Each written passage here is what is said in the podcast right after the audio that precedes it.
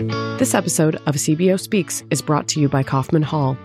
Learn about their strategic and financial consulting services and Axiom software for budgeting and planning by visiting kaufmanhall.com forward slash higher education.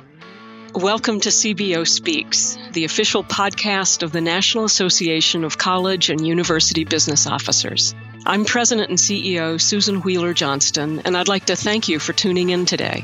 Our mission for this podcast is to ask chief business officers to reflect on their careers, share personal examples of the ways they have navigated challenging situations, and offer some lessons that they've learned from their experience as a CBO. You can find resources for today's episode, as well as a wide variety of research and tools at nacubo.org. Thank you for joining us today. I hope you enjoy the podcast.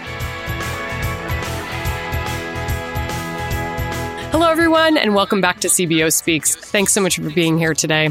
My name is Megan Strand, your host, and I'm so thrilled to be joined today by Derek Singleton, who is Vice President of Operations and Sustainability at Berea College in Kentucky. Welcome, Derek. Thank you, Megan. Well, to get us started today, I was hoping you could talk about how you came to higher ed as a profession. I know that you were in the private sector for a large part of your career.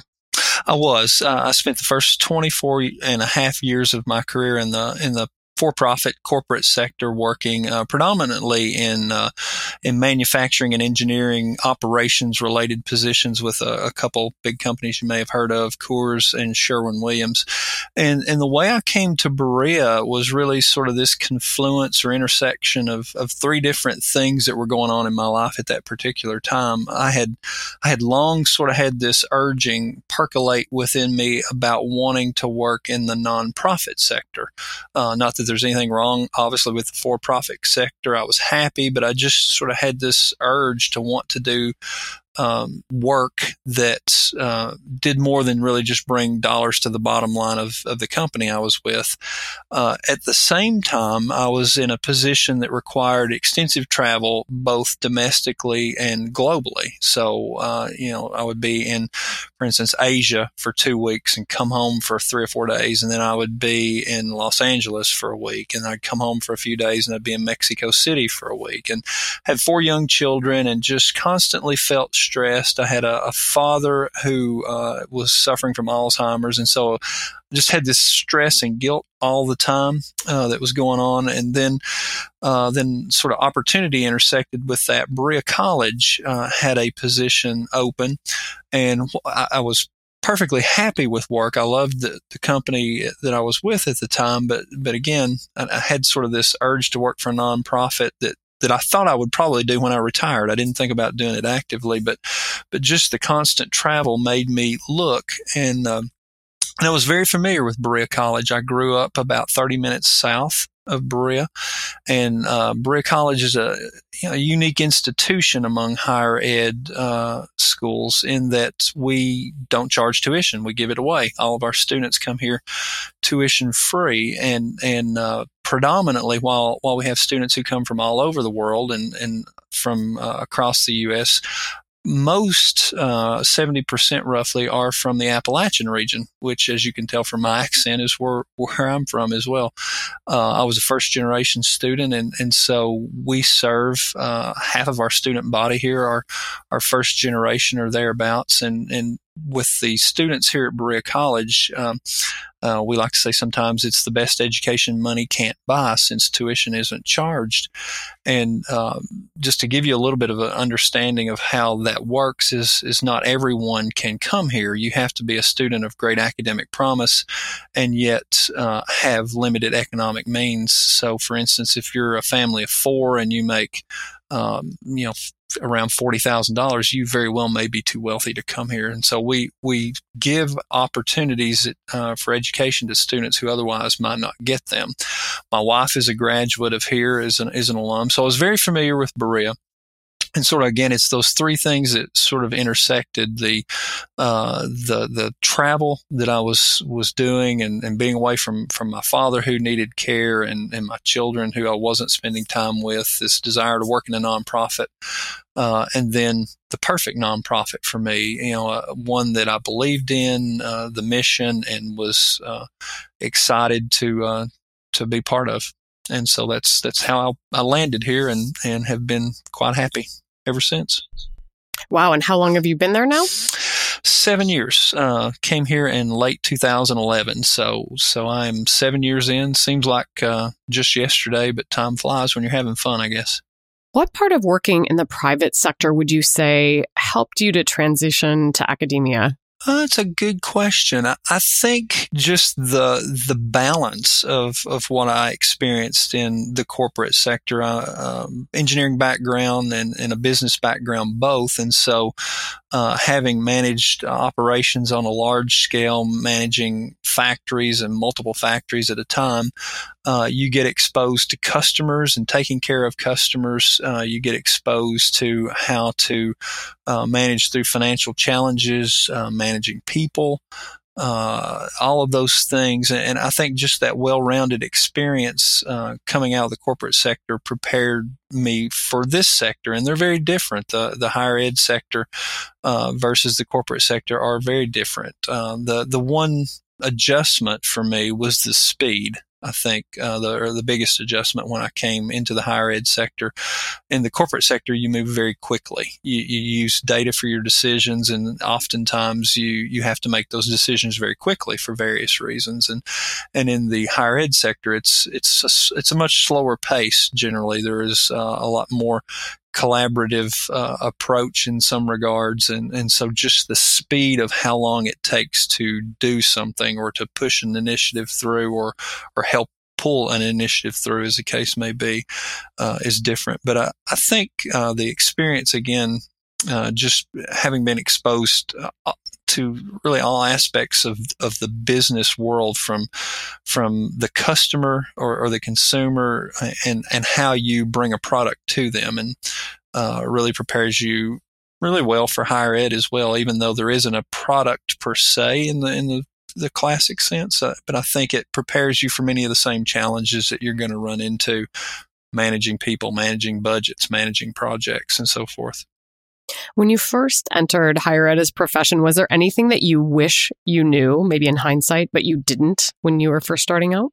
No, I, I think nothing that I could have known necessarily. I, I, had sort of been forewarned that the pace would be slower every time that, as I was going through the interview process here, everyone kept asking, "How will you adjust to the speed?" And so that was a little bit of a, a little bit of a clue or a signal to me that that things might move slower than what I might have been anticipating or, or used to. Um, just learning the culture though, uh, and, and, that's something that you can't really do until you're in the culture, and and that's anywhere. It's it's the, that same sort of uh, situation occurs if you move from company A to company B in the corporate world. Even sometimes if you move from one location within company A to company A in the uh, in the in the corporate world, you'll you'll find different cultures, and so uh, one of the the most important things that you can do is really uh, learn that culture when you when you on board. And I think a lot of times people don't think about that or or don't realize it, and you you really do. You have uh, you have. Um, you know, two eyes, two ears, and one mouth, and I, I think that's for you to to remember that you should watch and listen a lot more than you talk and, particularly when you're the new person coming into uh, town or coming into a position, you know, learn the culture and how things uh, get done in the culture, and that allows you to gain trust, uh, to be able to to help people and to be able to to serve them from the role that you're in. And so, to me, that's the most important thing uh, that you that you always need to do or keep in mind as you transit transition into a new role or a new position. Let's switch gears just a little bit and talk about your current role. What would you say is most exciting about your job today? Uh, the most exciting thing about my job is it's different every day. Uh, it is um, uh, one of my colleagues calls me the vice president of the uh, of the um, island of misfit toys, and and sometimes calls me the miscellaneous vice president because I have so many different things that fall under my hat. So, uh, for instance, I have the physical plant, which is a large organization here at our college. You know, it's the group that's uh, tasked with maintaining the you know the the f- almost 50 buildings and two million square feet of of space that we have on campus, uh, constructing new buildings, that sort of things. Obviously, that's a big group, and that brings its own set of challenges and and opportunities every day. Human resources reports to me, and and every day is different, obviously, with human resources and how you serve your, your workforce and work to help them, uh, you know, have the tools they need to do their job and to be engaged and to be happy. And, uh, but I also have uh, the dining operation here on campus. We serve a little over half a million meals a year. Uh, that that was certainly new to me. I had never been around anything like that, and learning how a dining operation works to uh, you know to successfully bring nutritious and delicious food to your students and your your staff and faculty on campus. Um, that's part of of my organization. We have a, a forest. Um, uh, we have a 9,000 acre forest that I have responsibility for, a team of three foresters uh, who who work that. Uh, that uh, provides the drinking water for the community that we're in. The the forest actually holds the watershed for the for uh, the community of Berea in Madison County where we're located.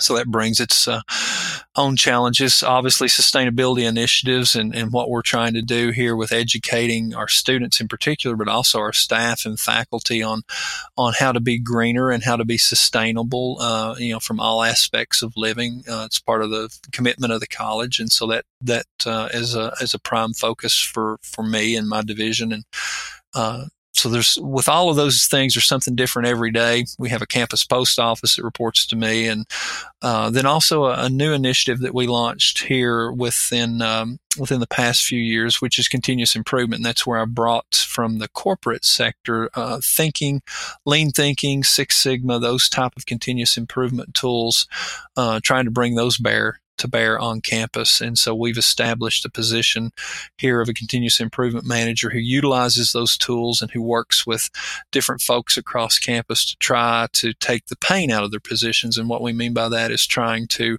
identify those processes or jobs that they do that can be frustrating because they have uh, additional steps that, that are done that may have been done for for a long time because they were taught that way by their predecessor. But when you really chart out that process and look at what's needed to do in order to get the job done and serve your customer, you know sometimes you find lots of things that uh, that really aren't necessary, and so it really helps to engage the morale of folks who are involved in those projects, and and oftentimes can cut a lot of steps and a lot of time out of their day uh, to allow them to do other more productive things or things that appeal to them more or or can help us further the mission of the college and support our students better. So, so for me, every day is different, and that's the most exciting. I know it's a long-winded answer, but that's the exciting part of my job is that literally every day is a different uh, sort of opportunity to get involved and, and do something. And, and for me, it's an opportunity to learn myself. You know, when you're, you're seeing so many different things each day, there's, there's something new that you can learn yourself.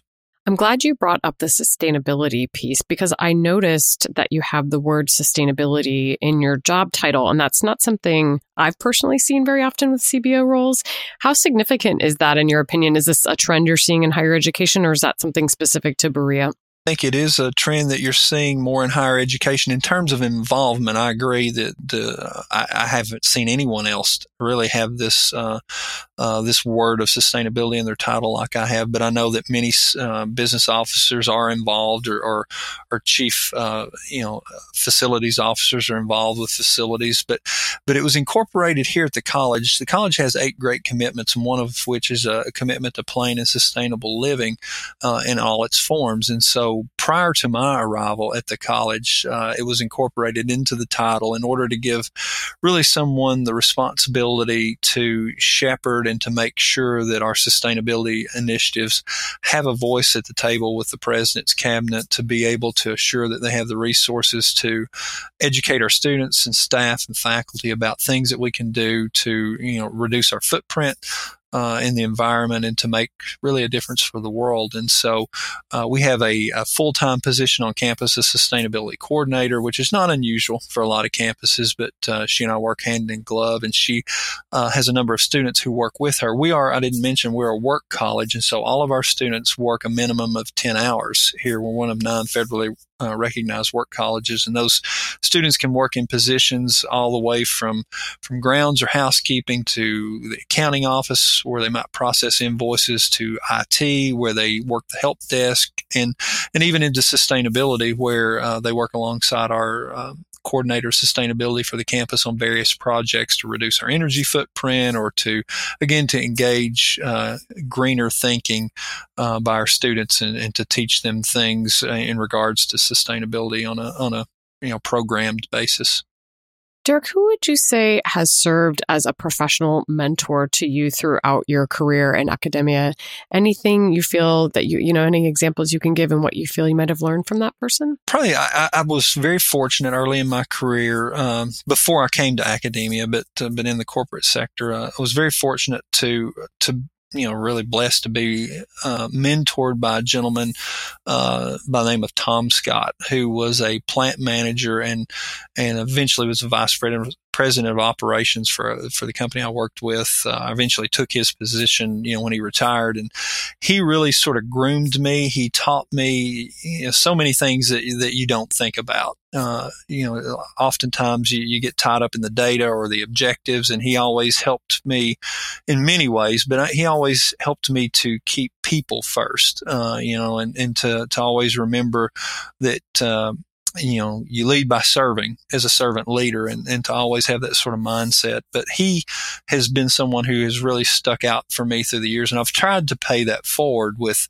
uh, young professionals who who have worked with me in, in various roles that I've hired to to really try to do the same, to shepherd them and to to coach them along. And and um, to me, it's something that's very important that you do. And it's one of the, the interesting things I've been able to add to that here at Berea College. And it's sort of a sideline. It's certainly not part of my position, but it's something that I've had the opportunity to do on a number of occasions and, and enjoy is to get to know students who are pursuing careers. You know, they find out your background. They'll come uh, often and, and, search you out. Hey, you you worked in the corporate world and you were uh, an operations executive, and and uh, to be able to help them as they're graduating, put their resumes together. Just again, as a side sort of thing that you do uh, to help uh, some of these kids along the way. Many times they have experiences, particularly in a work college such as we are, that they can bring to bear in a resume that they don't even think about that that uh, that someone who is hiring would